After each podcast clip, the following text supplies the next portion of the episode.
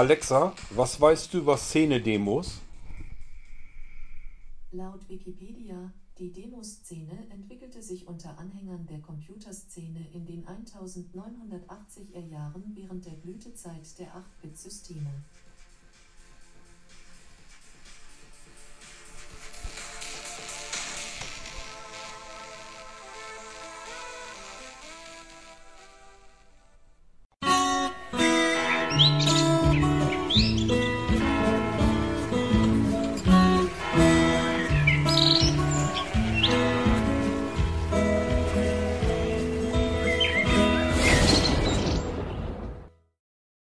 Das, wo ihr eingangs eben gerade so ein bisschen reinhören konntet, das war das Szene-Demo Control von der Szene-Demo-Gruppe von, von den Softwareentwicklern des Teams Oxygen. Aus dem Jahre 1995, in diesem Beispiel hier auf einem Amiga-System abgespielt und das Ganze habe ich eben einfach von YouTube her auf meinem iPhone abgespielt und hier mit ins Mikrofon reinlaufen lassen. Also verzeiht's mir bitte, dass ich mir da jetzt nicht viel Mühe mitgegeben habe. Schöner wäre es gewesen, eben ähm, mit einem vernünftigen Aufnahmegerät dran, ähm, dass wir den Ton direkt abgreifen können. Aber das war mir jetzt alles zu mühsam, denn ich wollte euch in dieser Episode im Irgendwasser einfach mal kurz ein wenig etwas über die Szene-Demos oder aber die Demoszene erzählen. Es gibt unter euch bestimmt welche, die diese Szene-Demos schon kennen und ähm, denen erzähle ich dann eigentlich nicht viel Neues. Es gibt aber auch wahrscheinlich diejenigen unter euch, die davon noch nie etwas gehört haben und sich gerade fragen, was ist denn da an mir vorbeigegangen? Es gibt irgendeine Demoszene, äh, von der ich noch nie was mitbekommen habe. Wie kann das sein? Wir haben eben so ein bisschen in den Wikipedia-Artikel dank unserer äh, Lautsprecherdame hineinhören können. Ähm, das Ganze ist aufgewachsen, aufgebaut worden in den 1980er Jahren. Dort hatten wir die 8-Bit Homecomputer, allen voran natürlich der Commodore C64.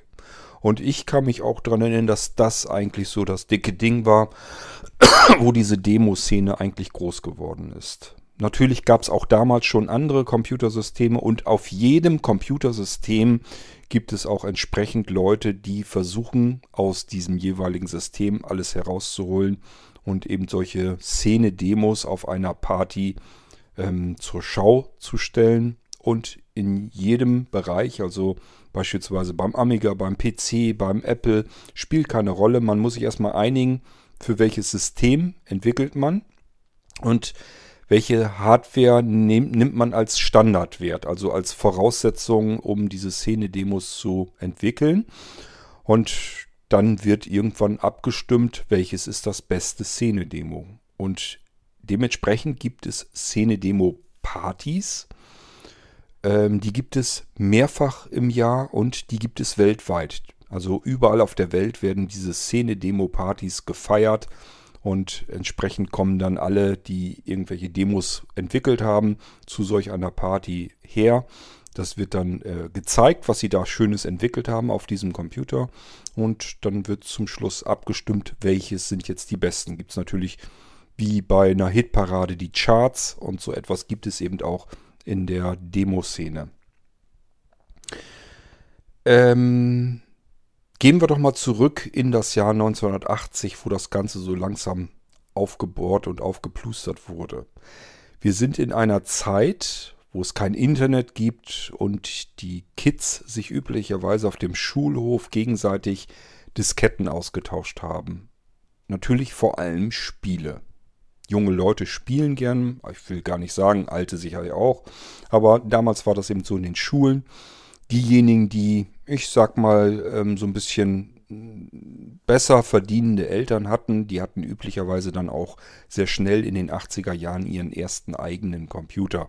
Das war ganz oft ein C64, manchmal war es auch ein Atari 800 XL beispielsweise oder 600 XL, also diese typischen 8-Bit-Computer. Für diese 8-Bit-Computer konnte man dann üblicherweise irgendwo Spiele kaufen. Auch hier, Internet haben wir nicht. Versender soweit auch nicht. Wie kommt man da dran? Es gibt mehrere Möglichkeiten. Entweder man geht zum Kiosk, kauft sich eine Zeitschrift für sein Computersystem oder aber eine Zeitschrift, das sich um mehrere dieser Computersysteme äh, kümmert. Oder schließt ein Abo ab, dann kriegt man tatsächlich das Ding zugeschickt. Und entweder blättert man in dieser Zeitschrift und sucht sich Händler, wo man was kriegen kann. Dann kann man das da bestellen. Oder aber vielleicht hat man Glück und kann bei sich irgendwo vor Ort, wenn man in einer größeren Stadt war, war das natürlich kein Problem. Auf dem Lande war es schon problematischer. Kann sich dort irgendeinen Händler suchen und sich dann dort Spiele für seinen Computer kaufen. Das war natürlich so ein bisschen, das ging mal so ein bisschen auseinander. Ähm, die Computer haben die Eltern ihren Kindern natürlich nicht geschenkt, damit die den ganzen Tag irgendwelche blöden Spiele zocken, sondern da hieß es eben, wenn du willst, dass dein Kind hyperintelligent ist und ähm, an der Zeit mitmischt und nicht hinterherhinkt, dann kauf ihm einen Computer, denn in ein paar Jahren wird beruflich alles mit Computern laufen. Und wenn du nicht willst, dass dein Kind Analphabet wird, was die IT angeht, dann sieh lieber zu, dass der Kleine einen Computer hat und den Umgang damit lernt. Und das haben die Kids tatsächlich auch getan, allerdings vielleicht ein bisschen anders, als die Eltern sich das vorgestellt haben. Ähm, das, was man früher in den Kinderzimmern äh, sich selbst beigebracht hat, hatte mit dem, was man später dann beruflich an einem normalen Büro-PC brauchte, sicherlich herzlich wenig zu tun. Aber zumindest hatte man erstmal den grundlegenden Umgang mit einem Computer gelernt und insofern hat es dann vielleicht dann doch wieder was gebracht. Spiele. Das war das, was die Kinder damals interessiert hat. Und ich habe euch eben schon erzählt, die offiziellen Wege, die legalen Wege waren eben irgendwelche Händler, die ich durch Zeitschriften kennengelernt habe oder aber ja, Versandhandel musste man da anrufen oder irgendwie einen Bestellschein ausfüllen und den per Post dorthin schicken und hatte dann irgendwann sein Paket ähm, bekommen. Es gab ähm, damals nicht so sehr ähm, ein Empfinden dafür, was ist legal und was ist illegal. Das heißt, die Kinder haben natürlich ich rede hier immer von Kindern, sind natürlich die ganzen Jugendlichen vor allem mit gemeint. Die haben natürlich sich diese Spiele irgendwie kopiert, Disketten kopiert und dann wurden diese Disketten untereinander auf den Schulhöfen ausgetauscht. So lief das damals üblicherweise ab. Ähm, das heißt, man hat dann ganz schnell rausgefunden, wer hat auch noch alles Computer und wer hat zufällig dasselbe Computersystem wie man selbst. Dann hat man sich Software gesucht, mit der man so etwas kopieren konnte. Oftmals war dort ein Stückchen Hardware mit dabei, damit man auch kopiergeschützte ähm, Spiele kopieren konnte. Das war schon immer so. Die ähm, Entwickler, die Hersteller haben schon immer zugesehen, dass sie einen, in irgendeiner Form einen Kopierschutz in ihre Software hineinbrachten. Und auf der anderen Seite gab es ähm, eben diejenigen, die das versucht haben auszuhebeln. Sei es ob es nun Privatleute waren, die zu Hause daran rumgefummelt haben, solange bis es geknackt war. Oder aber ob es sogar Hersteller waren, die gesagt haben, no, wenn die anderen ähm, einen Kopierschutz reindonnern, kann uns nur recht sein. Es gibt genug Leute, die suchen eine Lösung, um das trotzdem zu kopieren. Wir müssen das halt nur so anbieten, dass es dazu da ist, um sich eine eigene Sicherheitskopie zu machen. Und so hat man das im Prinzip dann verkauft. Da war oft ein Stückchen Hardware dabei, um diesen Kopierschutz auszuhebeln. Software gehörte auch dazu. Und dann ging es los. Oftmals auch so ein kleiner zeitlicher Booster mit drin. Das heißt, die Kopiervorgänge gingen oftmals sogar um ein erhebliches schneller als äh, die normalen Kopiervorgänge, die von dem jeweiligen Computersystem so vorgesehen waren. Man konnte also in dieses ganze ähm, Verfahren des Aushebelns eines Kopierschutzes noch andere schöne Sachen, schöne Effekte mit reinbringen. Wie eben gesagt, beispielsweise sogar, dass das Kopieren an sich viel schneller ging. Oder dass man beispielsweise von einem Datenträger zeitgleich auf vier weitere Datenträger kopieren konnte. Man hat also einfach mehrere Floppy-Laufwerke sich gekauft und dann konnte man die Quelldiskette ins erste Laufwerk packen und sagen so, und jetzt kopiere mir das hier auf die vier externen Floppy-Laufwerke, damit man gleich ordentlich Kopien machen konnte äh, und was zum Tauschen auf dem Schulhof hatte. Dieses ähm, mir doch egal, ob da jetzt ein Hersteller ist, der jetzt kein Geld kriegt dafür, dass er ein Spiel entwickelt hatte. Erst viel Geld reingedonnert in die Spieleentwicklung. Anschließend haben x Leute das zwar gekauft, man musste immer hoffen als Hersteller, dass das genug Menschen waren, die das Spiel dann richtig offiziell gekauft haben, aber der Großteil hat diese Spiele eben einfach kopiert. Dadurch ist natürlich ein riesiger wirtschaftlicher Schaden entstanden und es gibt auch ganz, ganz, oder vielmehr gab es vielmehr, ähm, gab es ganz, ganz viele Softwarebuden, die richtig tolle Software gemacht haben, richtig geniale Spiele auch entwickelt haben, die wirklich alles aus den Rechnern rausgeholt haben die dann aber pleite gegangen sind. Also die sind wirklich an dieser Kopierszene sozusagen äh, gescheitert und kaputt gegangen. War schon immer ein Problem, ist es bis heute hin. Äh, damals war es aber eben auch eins, weil dieses Ich kopiere den ganzen Kram und tausche das aus, war damals für mein Empfinden noch wesentlich heftiger als heute. Ähm, warum das so ist, kann ich euch allerdings auch nicht so genau sagen. Wenn man jetzt solch ein Spiel gecrackt hat, ähm, das heißt, da sind jetzt irgendwelche Software, ähm, ja, ich will es nicht Softwareentwickler nennen, das klingt schon sonst so, so, so offiziell. Wir reden hier von privaten Jugendlichen, die zu Hause gesessen haben und sich eben angeschaut haben, wie ist so ein Spiel aufgebaut, wie komme ich in diesen Code rein, wie kann ich das hacken, cracken damit ich dieses Spiel, den, den, den Kopierschutz wirklich aushebeln kann und das Ding dann so oft kopieren kann, wie ich will. Oftmals hat man dann verschiedene andere Dinge in dieses Spiel nämlich noch eingebaut. Wenn man nämlich schon mal in dem Quellcode war und gesehen hat, wie das Ding funktionierte, dann konnte man natürlich auch Spiele-Cheats mit einprogrammieren. Das heißt, dass man zum Beispiel eine Möglichkeit hatte, der Anwender, dann der Spieler, dass er irgendeine Taste drücken konnte und konnte dann sagen, hier, ähm, ich will nicht kaputt gehen können. Also mein, mein, meine Spielfigur, die ich im Spiel habe, die soll unlimitiert viele Leben haben. Oder aber ich will von vornherein, ich möchte mir die Waffen, die man vielleicht in solch einem Spiel erkämpfen kann, die will ich mir nicht mühsam alle zusammensuchen, sondern die möchte ich gleich alle freigeschaltet haben, dass ich wirklich aus einem ganzen kompletten Arsenal auswählen kann. Was normalerweise nur erst im Verlauf des Spiels, wo eine Waffe zur anderen dazukommt, und die man sich dann schwer erkämpfen muss. Man hat sich also wesentlich einfacher gemacht. Oder aber beispielsweise nehmen wir mal so ein schönes Spiel. Ich habe ich damals sogar gespielt, obwohl ich wirklich kein Computerspieler bin. Ähm, das Spiel Oldtimer. Das war einfach eine Wirtschaftssimulation ähm, im, Auto, im Automobilbereich. Man ist also als Autohersteller der ersten Stunde an den Start gegangen und hat Autos entwickelt, die dann verkauft und zugesehen, dass man sein Händlernetz immer weiter ausgebaut bekommt und so weiter und so fort. Musste die Materialien einkaufen. Dann musste man zwischendurch auch immer betteln bei der Bank, dass man Kredit bekommt. Und ähm, wenn man jetzt ein Spiel hatte, was ähm, eventuell gecrackt war oder aber wo das schon eingebaut war, bei Oldtimer war es nicht so schlimm, da musste man nur wissen, dass, wie es geht. Das war schon fertig eingebaut, also von der Seite des Spieleentwicklers her ähm, aber wenn das eben nicht der Fall war, dann haben manchmal eben diejenigen, die solch ein Spiel gehackt haben, gecrackt haben, so etwas nachträglich eingebaut.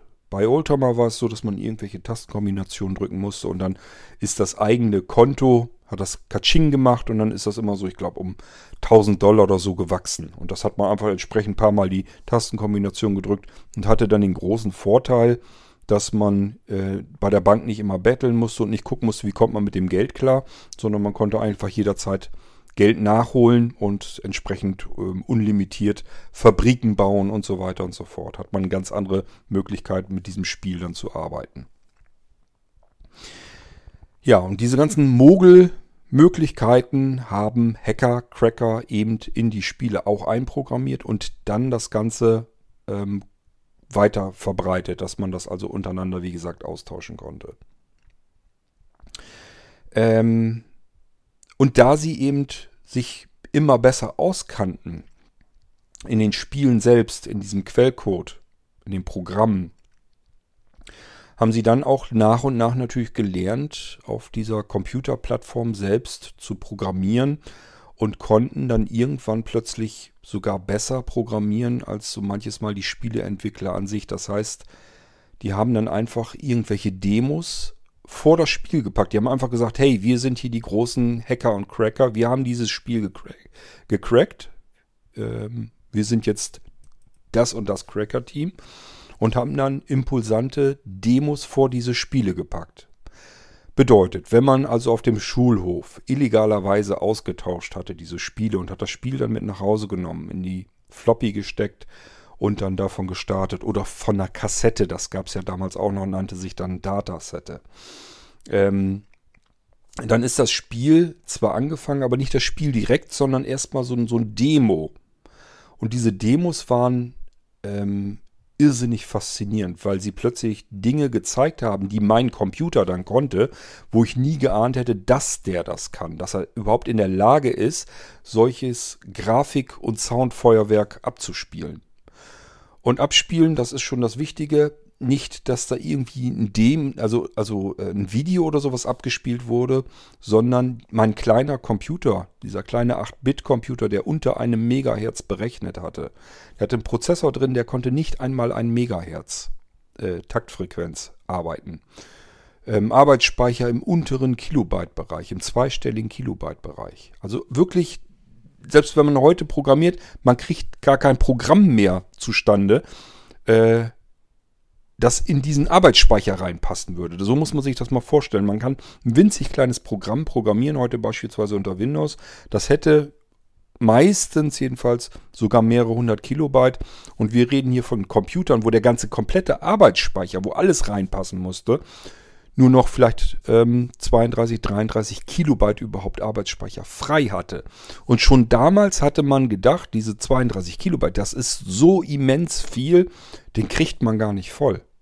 Und heute passen die kleinsten Programme, die man so anbieten kann, gar nicht mal mehr da rein. Da bräuchte man schon zehn von diesen Computern, damit das so überhaupt reinpasst. Also solch ein Verhältnis ist das. Da könnt ihr euch vorstellen, von den damaligen Computern kann ich nicht so wahnsinnig viel erwarten, was an Leistungen drin steckt. Kann man aber doch, weil die damaligen Computer eben auch ein bisschen anders funktioniert haben. Ähm, sie brauchten ganz viele Dinge eben nicht. Wenn wir bei einem C64 denken, da ist nichts mit Multitasking oder so, sondern der kann immer nur das eine Programm, was ich jetzt gestartet habe, das kann er durchführen. Äh, mehr ist da nicht drin. Da steckt im Hintergrund kein Betriebssystem, was dann noch irgendwie arbeiten muss oder sonst irgendetwas, sondern dann läuft eben dieses Spiel als Programm, als einziges Programm in meinem Computer. Und in diesem Computer ist nicht nur der Prozessor drin, sondern da sind verschiedene Chipsätze drin, die dem Prozessor zuarbeiten können. Der Sound-Chipsatz ist eben ein besonderer, äh, eigenständiger Chipsatz, der selbstständig berechnen kann. Der muss nicht ähm, Töne oder Sounds abspielen, sondern der muss die selber erzeugen können. Richtige Tongeneratoren sind da drin. Wenn wir heute eine Soundkarte haben, die muss eigentlich gar nicht viel können, die muss nur die Sounds abspielen können. Damals wurden die Sounds eben direkt ähm, erstellt, generiert.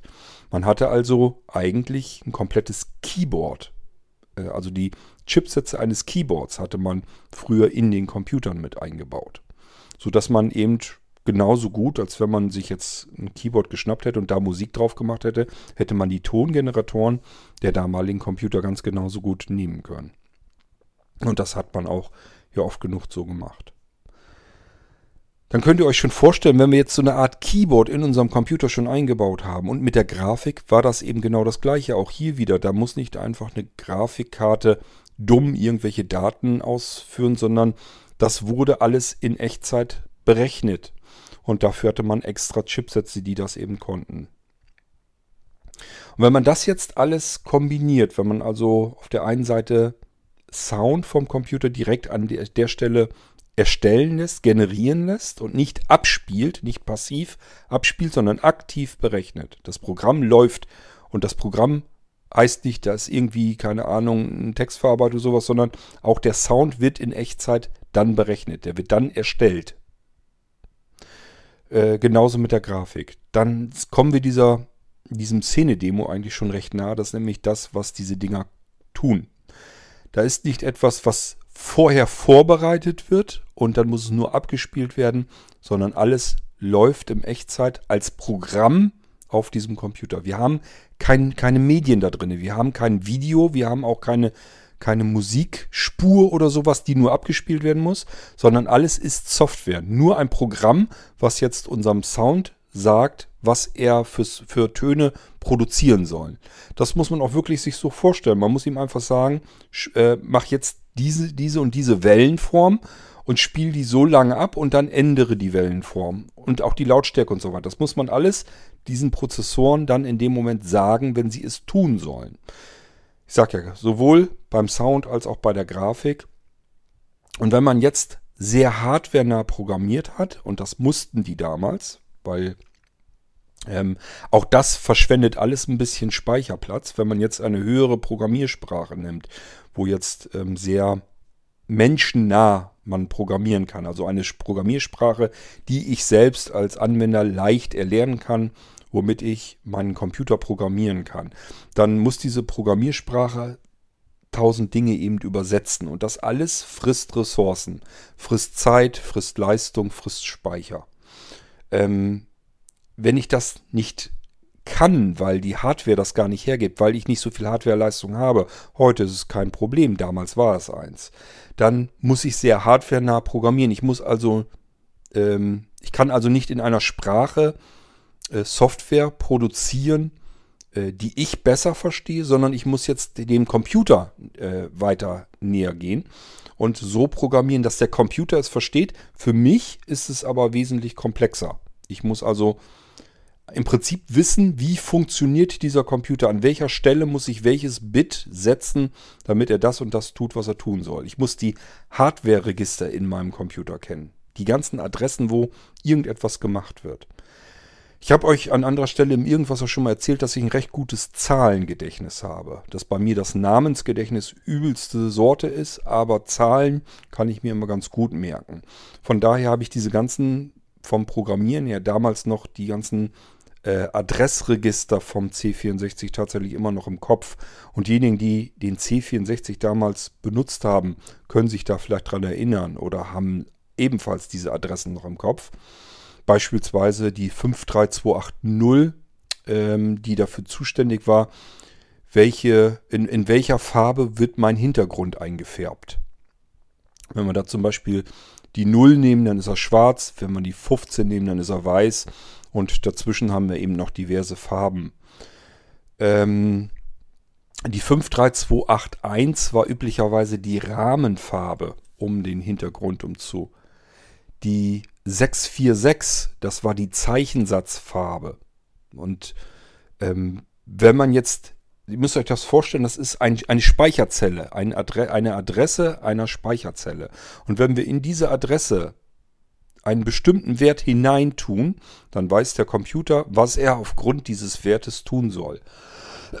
Und um etwas in eine, in eine Adresse hineinzutun, brauche ich im Basic beispielsweise, also eine Programmiersprache, in der ich wieder gut arbeiten kann, brauche ich einen Befehl dafür und die nannte, nannte sich damals Poke. Also P-O-K-E.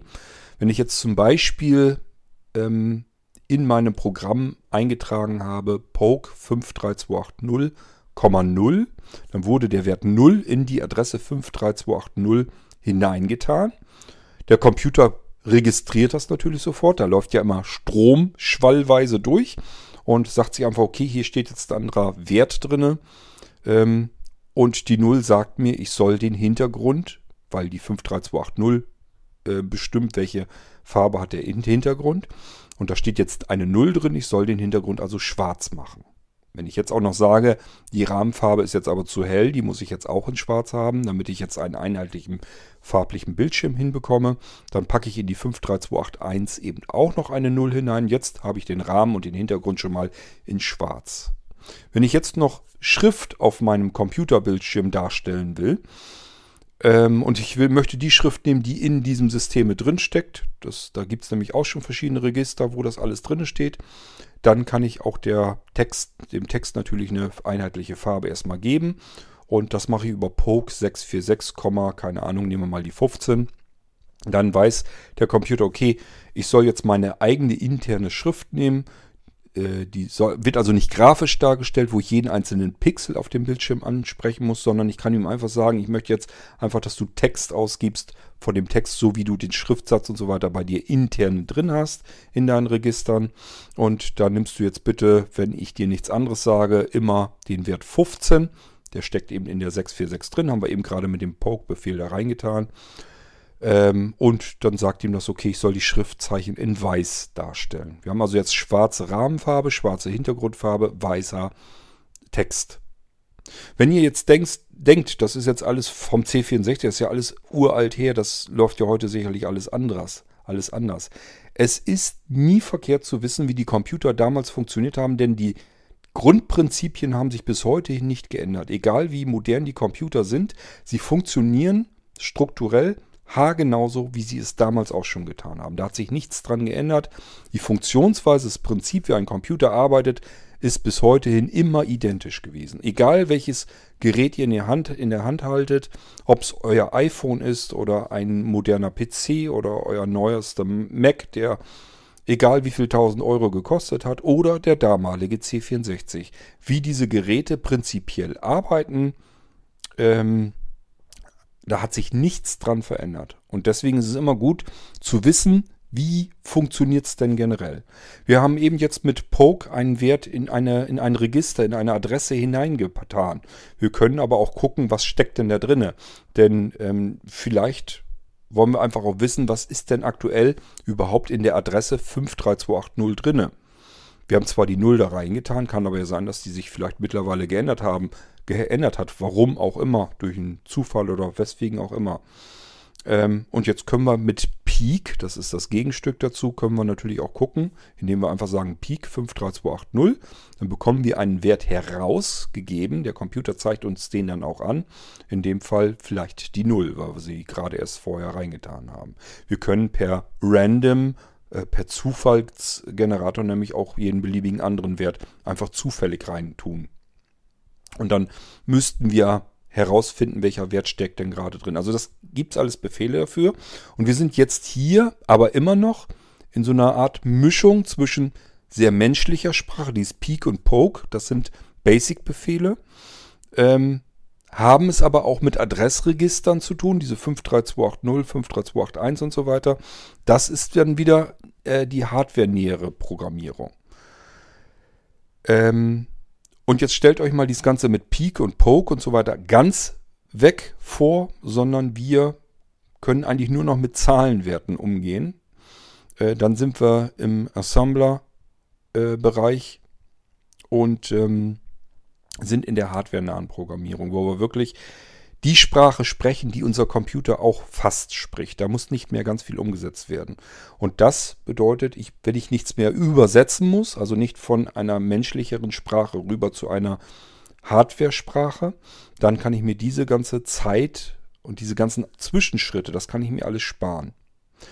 Und wenn ich hardware-nah programmiere, dann kann ich die äh, Ressourcen, die ich jetzt gespart habe, dadurch, dass ich der Hardware schon direkt sage, was sie tun soll, dann kann ich diese Leistung nehmen, um sie in mein Programm reinzustecken und mehr aus der Hardware herauszuholen. Das ist das, was die Demoszene eigentlich immer im Sinn hatte. Das Schöne ist eben beim C64, ich nehme das als Beispiel, weil man sich eben jetzt so ein bisschen besser vorstellen kann. Wir haben es hier mit einem Gerät zu tun, das man gerade so nicht mal ganz ein Megahertz Taktung hat. Wir sind heute bei mehreren Gigahertz zugange. Und der C64 hat damals mit nicht einmal einem Megahertz gearbeitet. Mit zwar 64 Kilobyte Speicher, das war allerdings der, der ROM-Speicherplatz war da schon mit drin, also das, was der Computer von sich her intern schon drin hatte an Wissen. Das muss man davon abziehen. Dann blieben noch so, weiß ich, ich habe diesen Wert leider jetzt nicht mehr im Kopf, irgendwas mit 32.000, irgendwas Basic Bytes, die dann frei sind.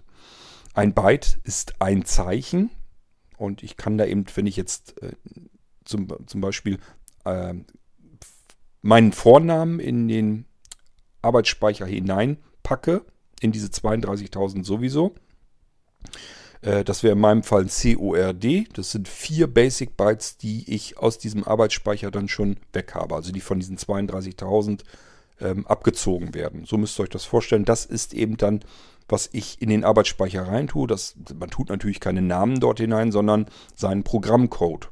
Aber dann könnt ihr euch vorstellen, jedes Zeichen, das ich in meine Computertastatur reintippe, wird eben von diesem Arbeitsspeicher dann abgezogen. Da passt nicht viel rein. Das sind im Prinzip 32.000 Zeichen, jetzt rund. Wer schon mal getippt hat, weiß, so wahnsinnig viel ist das gar nicht. Wenn wir aber diese 32.000 Zeichen nehmen können, um sehr hardwarenah zu programmieren, dann können wir direkt in die Register rein eintragen, was der Computer tun soll. Er muss dann nicht erst übersetzen. Wir haben also nicht Basic programmiert, was wir gut verstehen können, wo wir uns gut durchfinden können durch unseren Programmcode, sondern wir sind richtig gute Leute, die wissen, wie dieser Computer funktioniert, die genau wissen, welche Adresse, in welcher Adresse passiert was, wenn ich da den Wert drin ändere. Und so kann ich hardwarenah programmieren. Ähm, hat aber auch den, äh, den, den Nachteil, das muss ich drauf haben auf dem Kasten. Ich muss nicht nur hardwarenah programmieren können, sondern ich muss die Hardware eins zu eins kennen. Ich muss genau wissen, an welcher Adresse in meinem Computer passiert was. Das hat viel mit Können zu tun und Können kommt von Kunst und deswegen sind diese Szene-Demo, Szene-Demos eigentlich kleine Kunstwerke. Und so muss man die wahrscheinlich auch verstehen. Ich habe euch eben erzählt, angefangen hat das Ganze, dass Hacker und Cracker den Computer eben genau kennenlernten. Die mussten genau wissen, wie funktioniert dieses Programm, dieses Stückchen Software, was ich da habe, das Spiel, wie funktioniert das? Und dabei haben sie natürlich auch so ein bisschen immer mehr erfahren über das Computersystem an sich. Das heißt, wie funktioniert dieser Computer?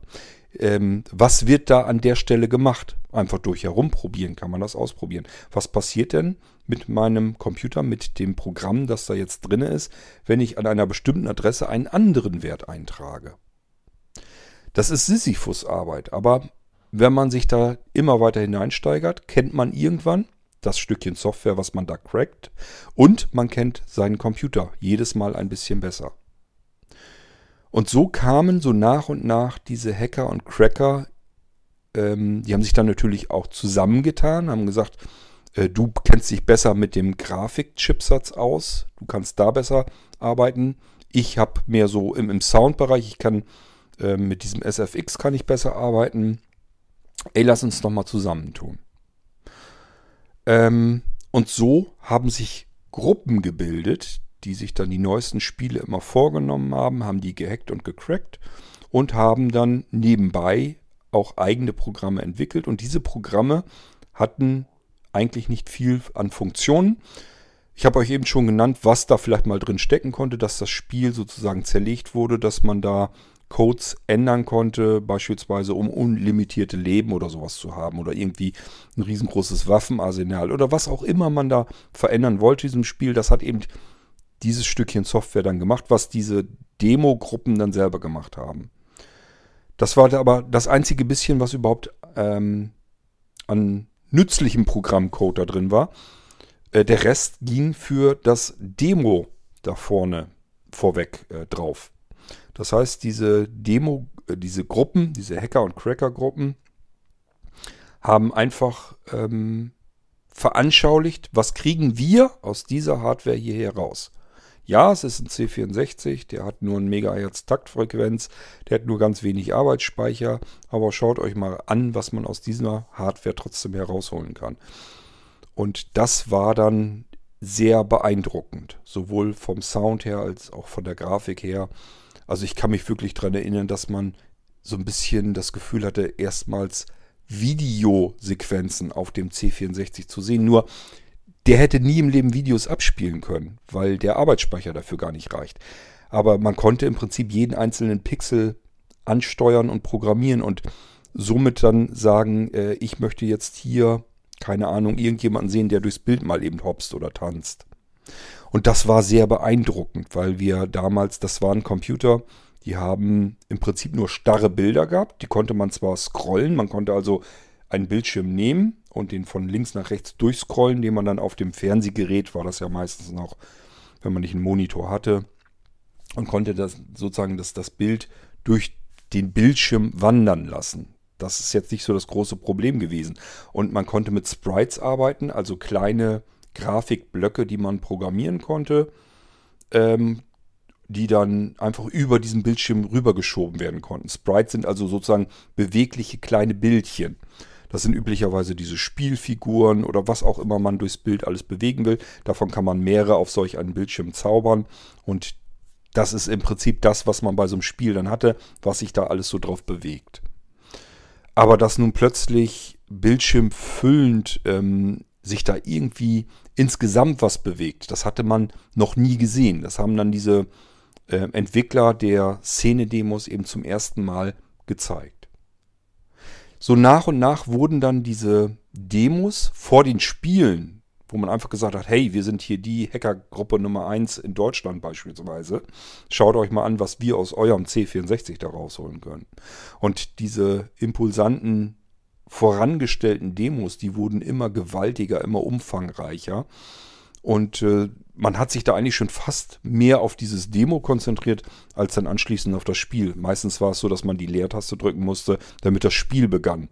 Äh, aber die Demos waren immer spannender, immer interessanter, immer gewaltiger, so dass man diese Leertaste immer später gedrückt hat und sich erstmal das Demo in Ruhe angeschaut hatte.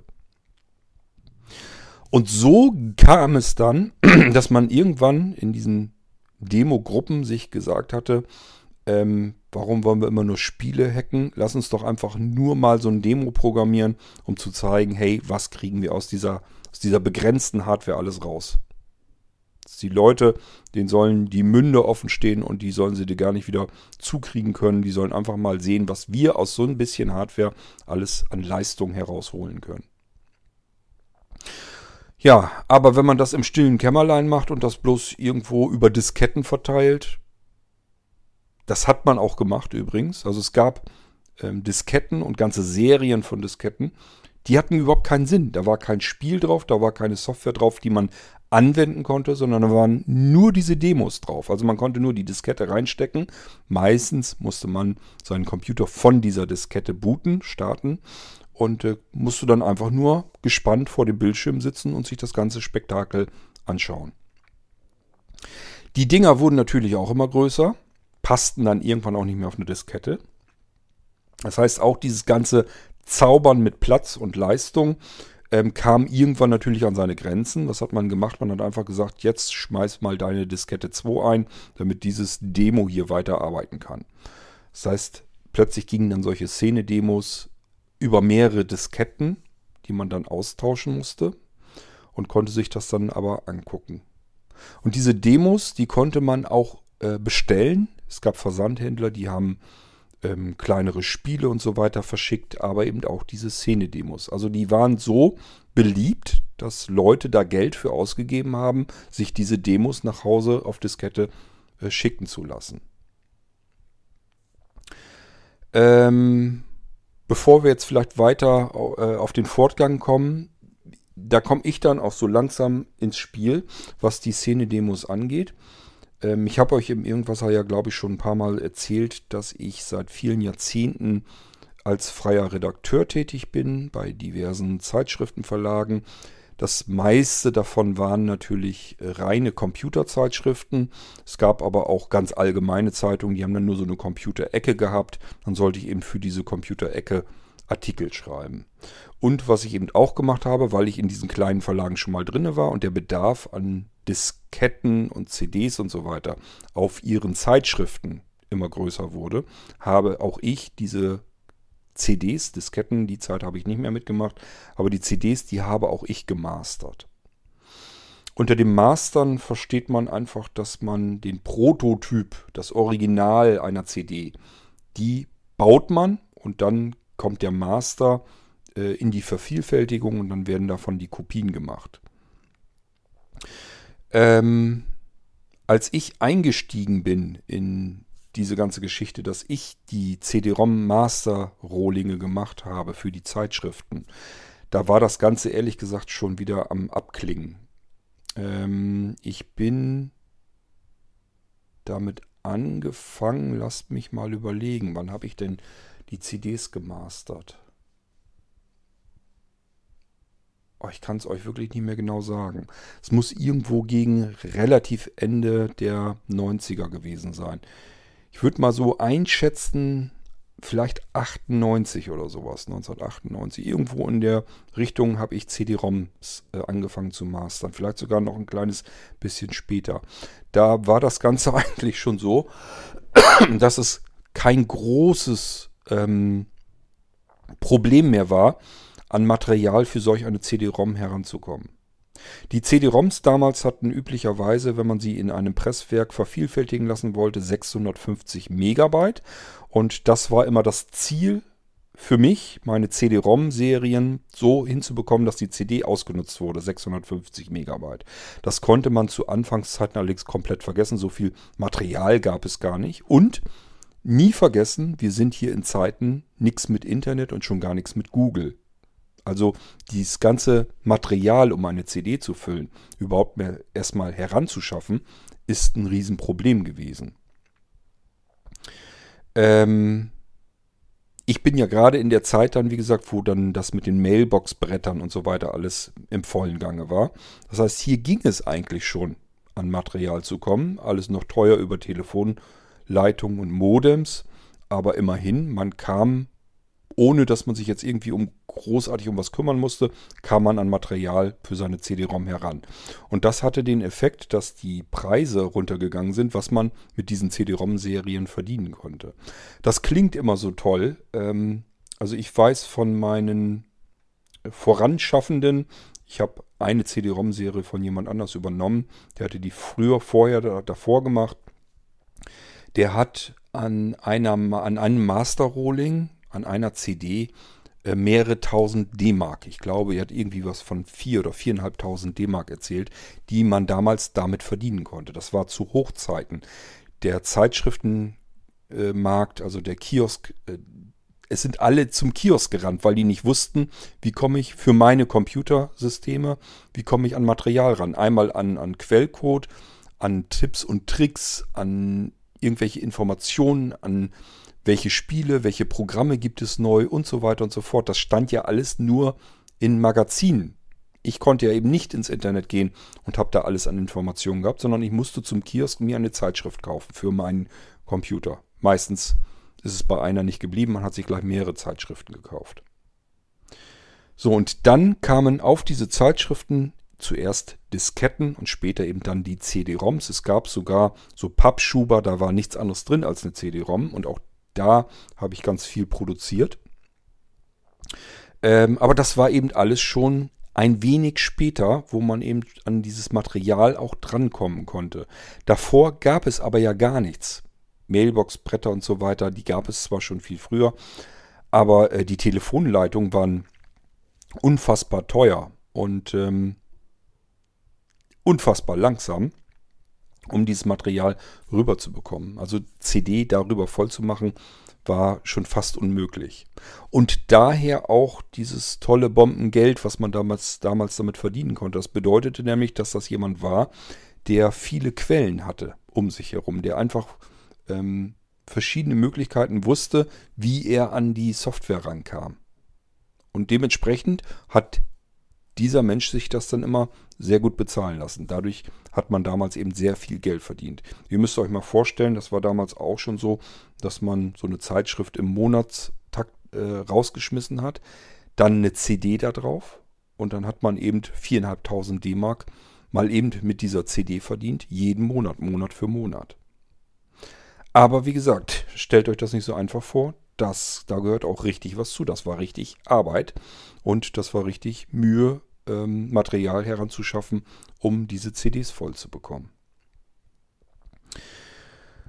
Ähm, ich bin also etwas später da eingestiegen und dann waren die Preise auch schon ganz anders. Jetzt sind wir nämlich nicht mehr im Tausenderbereich, sondern wir sind bereits im Hunderterbereich, was ich da anfangs verdienen konnte. Ähm, allerdings hatte man es eben auch wesentlich einfacher, eine CD voll zu bekommen. Und voll bedeutet, wir haben immer zugesehen, dass wir die CD-ROMs zu Anfangszeiten circa, also wir haben, ich hatte immer so, so einen Wert, dass ich 300 Megabyte auf so einer CD immer mindestens voll bekommen wollte. 650 hatte sie maximal, 300 wollte ich immer schaffen. Alles, was drüber ist, ist super. Und je später wir uns in den Jahren, in der Zeit fortbewegen, desto voller wurde die CD. Zuletzt habe ich schon immer gebettelt, warum wir nicht endlich auf DVDs umsteigen, da, äh, damit wir mehr Platz haben. Ich habe jedes Mal das Problem gehabt, dass ich viel mehr Material hatte, als ich Platz auf meiner CD hatte. So, jetzt fragt man sich aber, was hat das jetzt mit den Szene-Demos zu tun? Ganz einfach, auf diesen CD-ROMs habe nicht nur ich, aber auch ich sehr gerne immer auch wieder die aktuellen Szene-Demos mit draufgepackt. Das heißt, auf den CD-ROMs gab es immer so verschiedene Ordner, verschiedene Bereiche und einer davon war eben Demos oder Szene-Demos und da haben wir die dann alle einsortiert, was so produziert wurde. Ähm, damals noch über Mailbox-Bretter verteilt, später natürlich dann übers Internet. Heute ist es dann eigentlich gar kein Problem mehr, da ranzukommen. Ähm, also ich würde jetzt zum Beispiel einfach mal eintippen, äh, keine Ahnung, FTP-Server, Szene-Demos. Äh, irgendwie sowas. Ich wette mit euch, da findet ihr schon irgendwo irgendwelche FTP-Server, wo ihr direkt mit dem FTP-Client euch draufloggen könnt ohne irgendwelche großartigen Login-Daten oder sonst irgendetwas und könnt dann euch die Szene-Demos in den Ordnerstrukturen direkt auf den Rechner laden. Diese Szene-Demos, äh, wir hatten jetzt ebenso als Beispiel, habt ihr ja schon mitbekommen, es gab wohl sehr viel auf dem C64, es gab was auf Atari. Ja, klingt erstmal so, als wenn das alles nur auf alten ähm, damaligen Homecomputern war. Nee, nee, das Ganze gibt es bis heute hin. Also heute hat man eben auch für den PC-Bereich oder für den Apple Mac-Bereich ähm, aber es gibt ja auch diese ganzen Amiga und Atari und so weiter. Das gibt es ja bis heute hin. Wird ja immer noch weitergebaut. Es gibt Nachbauten. Es gibt kompatible Boards dazu, die dann einfach in irgendein Gehäuse, in irgendein normales ATX oder ITX-Gehäuse reingedrückt werden können. Und äh, dann kann man das ganz normal weiter benutzen. Und dementsprechend gibt es für jedes System nach wie vor diese Szene-Demos. Das hat sich also bis heute hin gehalten. Und weltweit gibt es überall diese Szene-Demo-Partys, wo dann diese Demos vorgestellt werden und nach wie vor so eine Art Hitparade veranstaltet wird, wo dann eben äh, Szene-Demo Platz 1 und Platz 2 und so weiter gibt.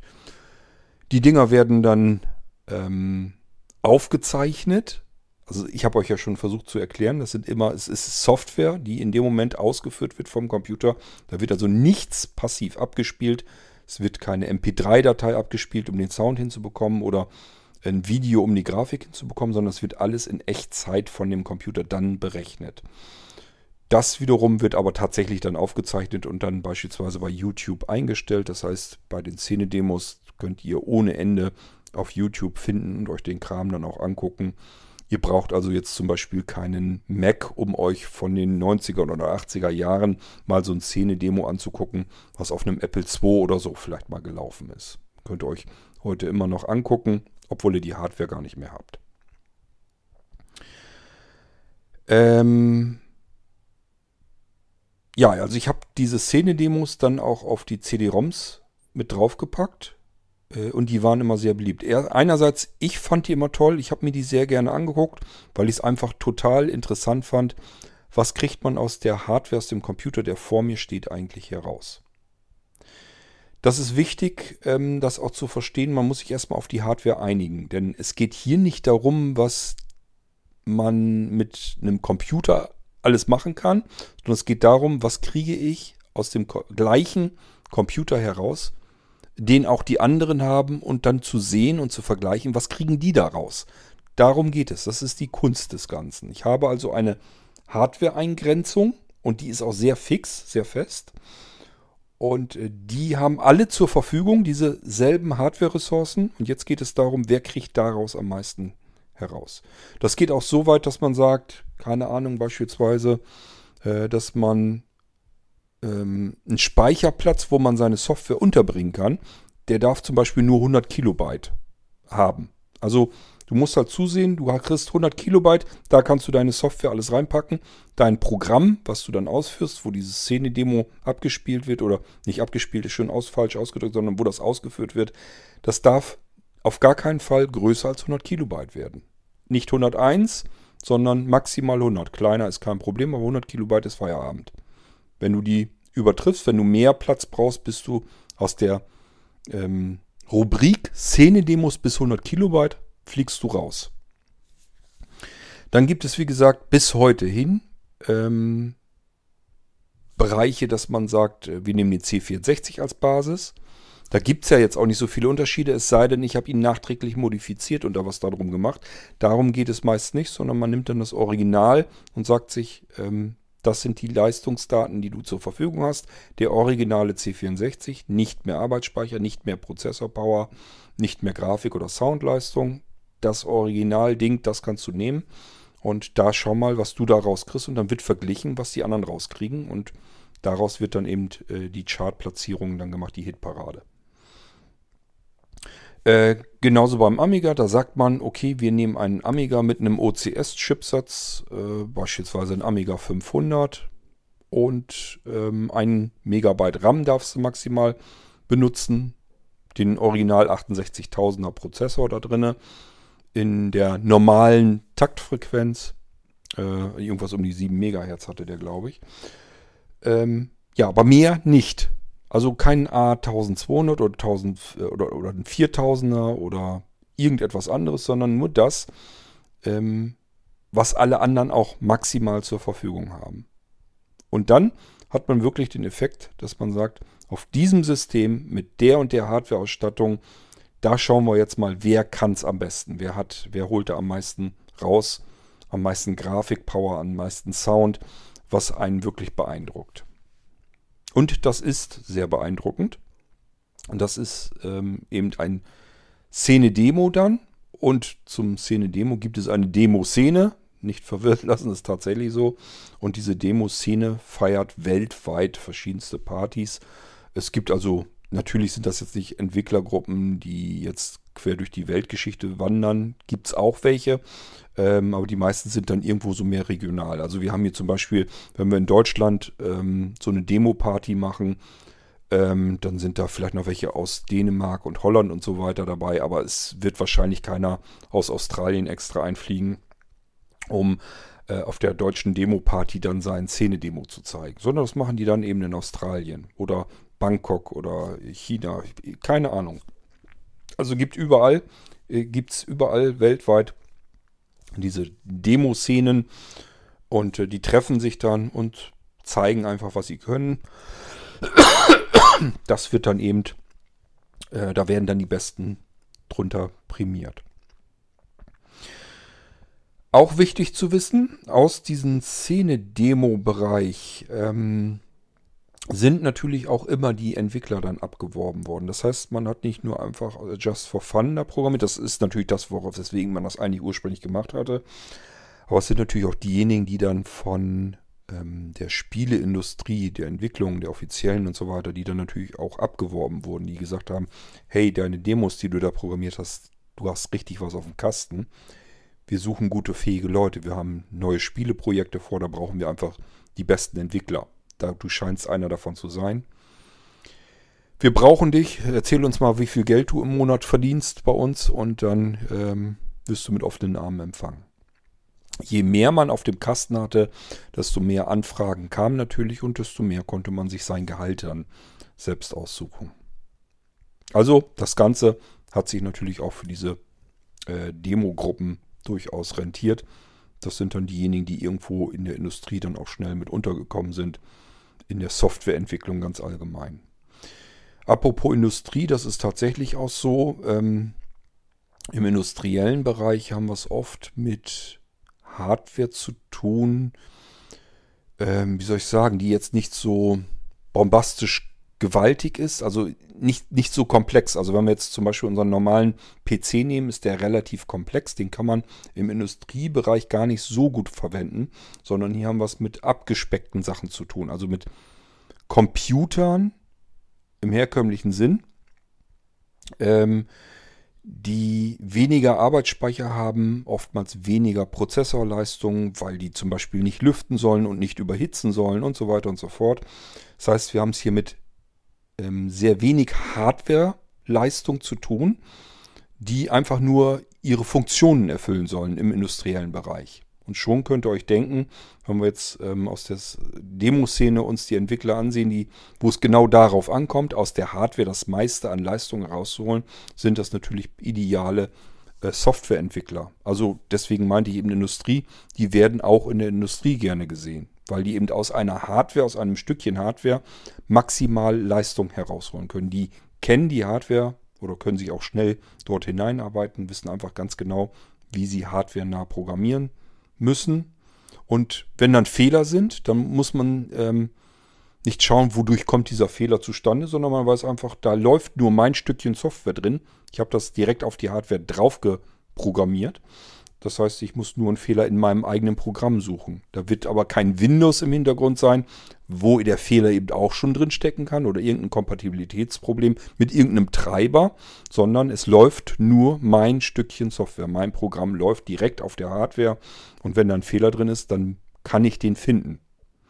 Habe ich es mit tausend anderen Komponenten zu tun, Treiber-Software hier, ein Stückchen Software, damit ich irgendwas da benutzen kann dort, Betriebssystem hier, und so weiter und so fort, dann kann ich einen Fehler haben, den ich in meinem eigenen Programm gar nicht finde, weil der in irgendeinem anderen Stückchen Software drin steckt. Oder einfach ja, aus Kompatibilitätsgründen, weil äh, irgendwas nicht A nicht mit B richtig funktioniert und da der Fehler verursacht wird. Kann alles sein. Nicht aber, wenn ich ein Stückchen Software habe, was ich direkt auf die Hardware raufprogrammieren kann. Und das ist ja genau das, was diese ähm, Demo-Programmierer auch machen. Deswegen sind die gern gesehen als Softwareentwickler. Sind eigentlich diejenigen, die verstanden haben, wie ein Stückchen Hardware, ein Computer exakt funktioniert und äh, wie man das programmiert, ohne dass man irgendwelche äh, fertigen Routinen dort aufruft, sondern direkt auf die Hardware programmiert. Ähm, dass das Ganze bis heute hin so ist, das habe ich euch, glaube ich, auch schon erklärt. Das heißt, wir bewegten uns eben in den 80er Jahren, weil es dort hauptsächlich so aufgetreten ist. Da ist das Ganze begonnen.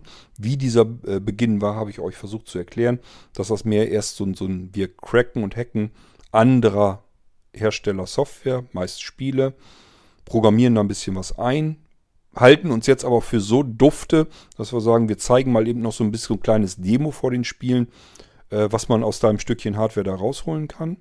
Dann wurden diese Demos immer größer. Irgendwann brauchte man die Spiele dahinter gar nicht mehr, sondern die Demos waren dann das, was interessant wurde. Die wurden dann vermarktet auch, habe ich euch auch erzählt, über Disketten verteilt und so weiter.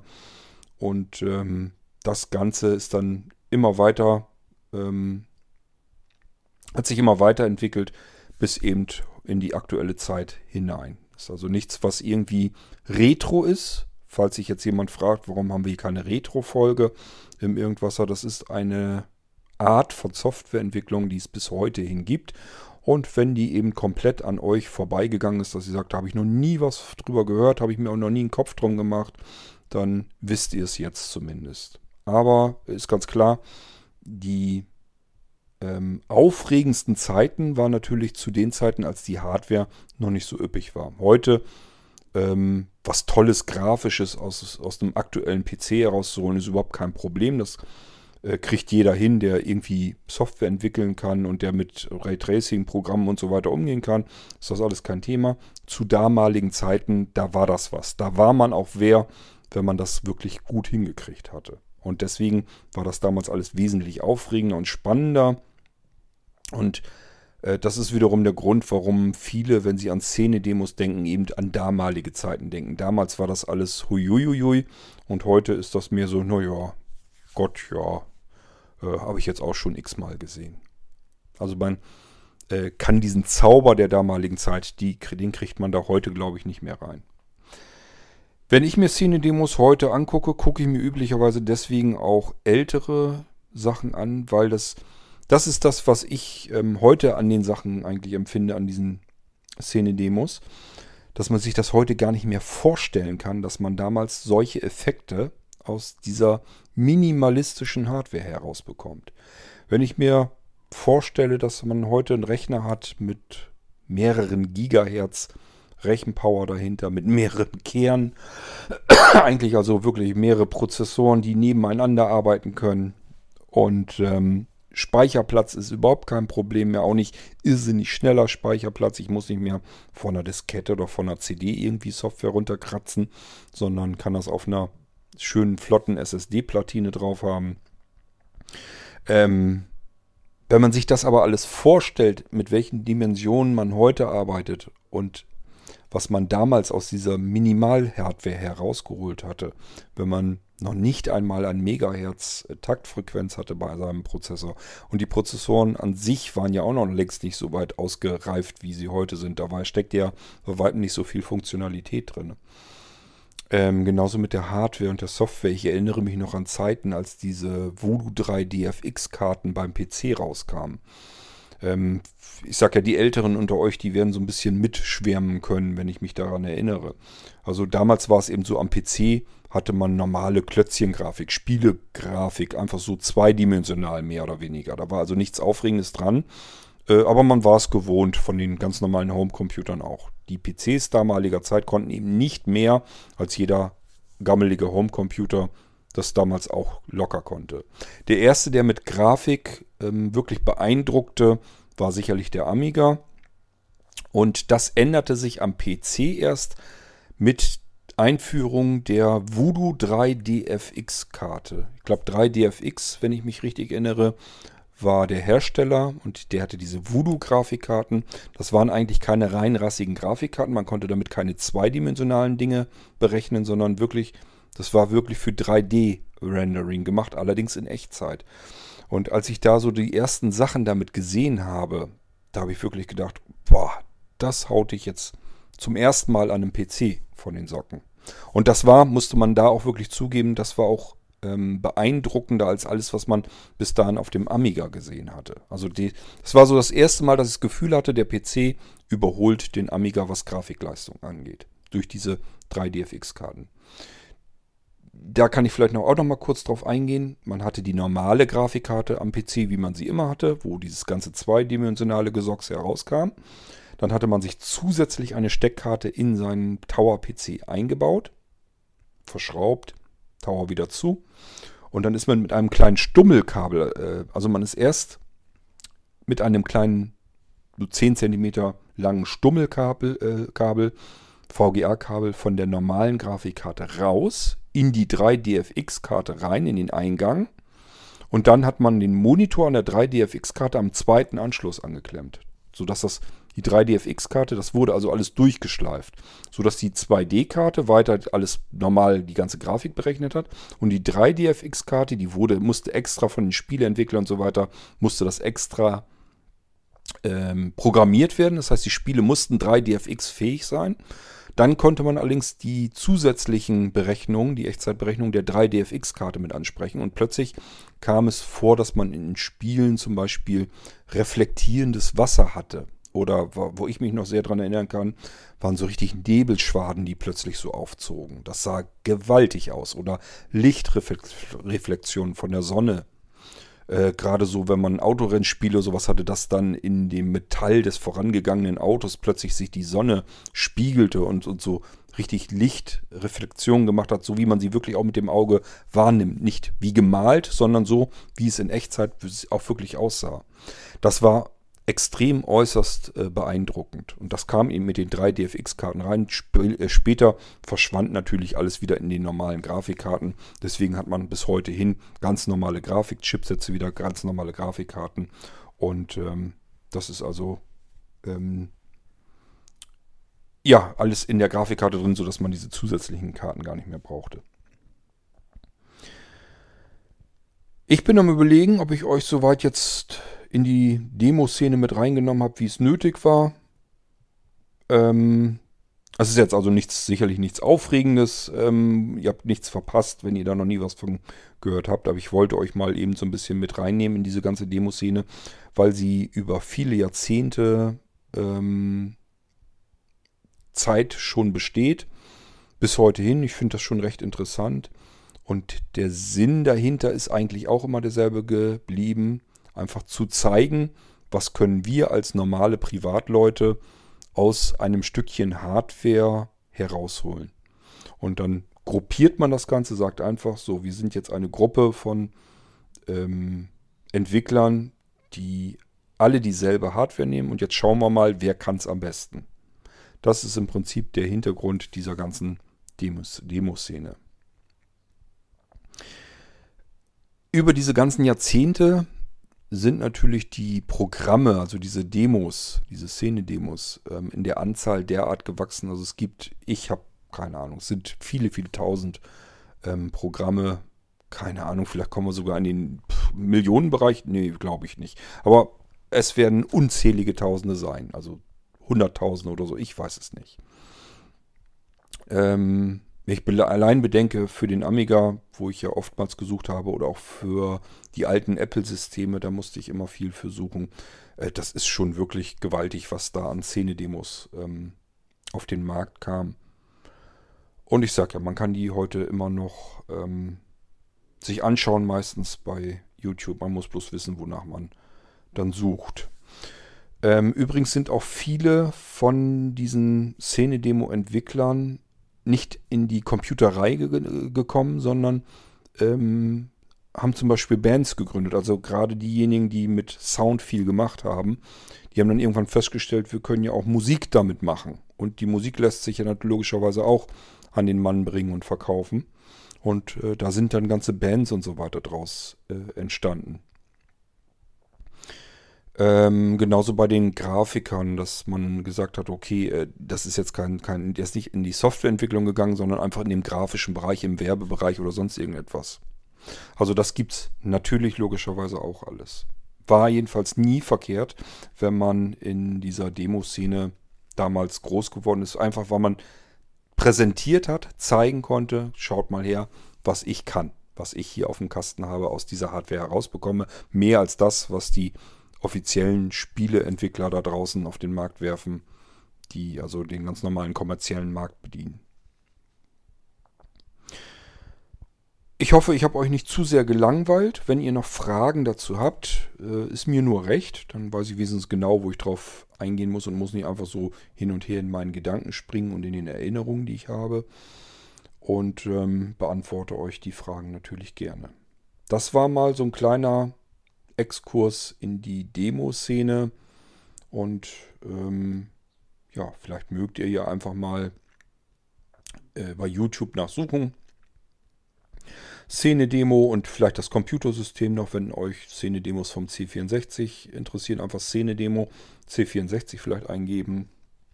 Ein bestimmtes Jahr vielleicht noch mit angeben, wann ihr euch das gerne mal anhören oder anschauen wollt. Ähm, Szene-Demo am besten gleich äh, englisch geschrieben, S-C-E-N-E. -E. Und äh, dann müsstet ihr da eigentlich sehr schnell an die Treffer rankommen und könnt euch das anschauen, wenn ihr noch sehen könnt. Ich habe ja sehr viele blinde Zuhörer. Äh, ansonsten, die ganz viele Szene-Demos sind auch soundtechnisch, haben die echt was auf dem Kasten. Ist also durchaus auch dann interessant, sich das anzuhören. Muss man allerdings so ein bisschen so diese, ist ja meist computergenerierte Musik im wahrsten Sinne des Wortes, wird ja dann in Echtzeit berechnet, habe ich euch erzählt. Man muss also diese computergenerierte Musik dann so ein bisschen mögen, sonst bringt einem das natürlich nichts.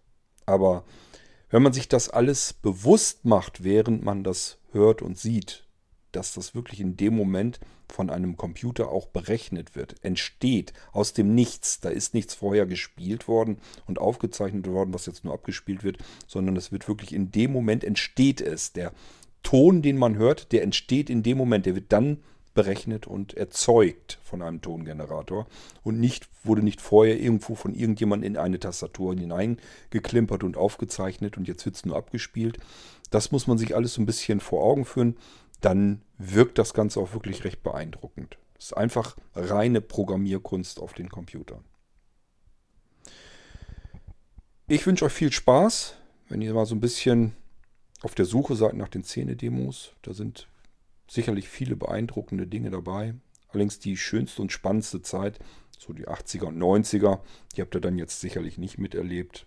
Ähm, also aus heutiger Sicht ist das mehr so ein, ach war das damals toll, wenn man sich das heute anschaut, als wenn man heute sich davon noch großartig beeindrucken lassen kann. Aber damals hat man wirklich vor der Hardware, vor der kläglichen Hardware gesessen und gedacht, meine Fresse, ich wusste gar nicht, dass mein Computer zu so etwas überhaupt fähig wäre.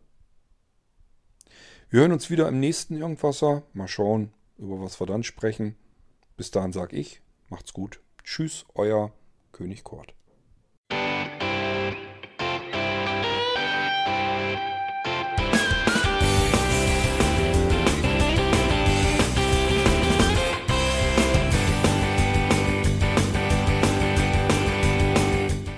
Das war Irgendwasser von Blinzeln.